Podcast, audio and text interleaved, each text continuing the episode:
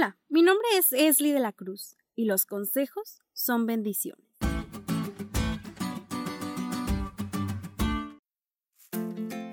¿Recuerdas algún consejo que alguna persona con más experiencia te dio?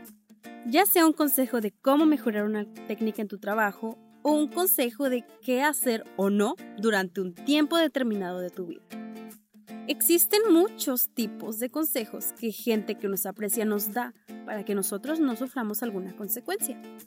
En lo personal, mis padres me han dado muchísimos consejos de los cuales estoy muy agradecida de recibir.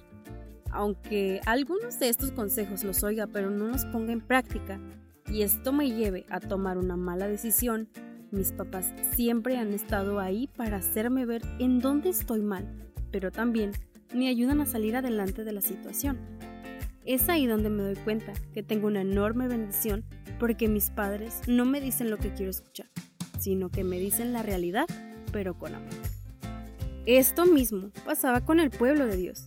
Ya se les había contado la historia de sus antepasados y de cómo ellos habían cometido errores, y aún así Dios los seguía amando, perdonando y apoyando. Pero ahora, después de contarles todo esto, Dios les hablaba con más claridad y les decía, ahora pues, Israel, debido a lo que hice por ti, debes obedecer. Esta semana estudiaremos lo que es la obediencia y todo lo que va de la mano con ella, tanto como los mandatos que debemos obedecer y las bendiciones que recibimos al obedecer con amor. Así que para dar inicio, como se debe, a nuestro estudio semanal, te invito a que juntos repitamos el versículo de memoria que encontramos en Deuteronomio 4.8 y que dice así, ¿y qué nación grande hay que tenga estatutos y juicios justos como es toda esta ley que yo pongo hoy delante de vosotros? Como siempre te digo, esta semana obtendremos grandes aprendizajes y sobre todo bendiciones al estudiar nuestra lección.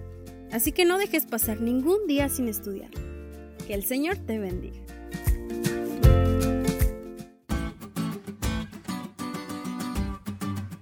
¿Te diste cuenta lo cool que estuvo la lección?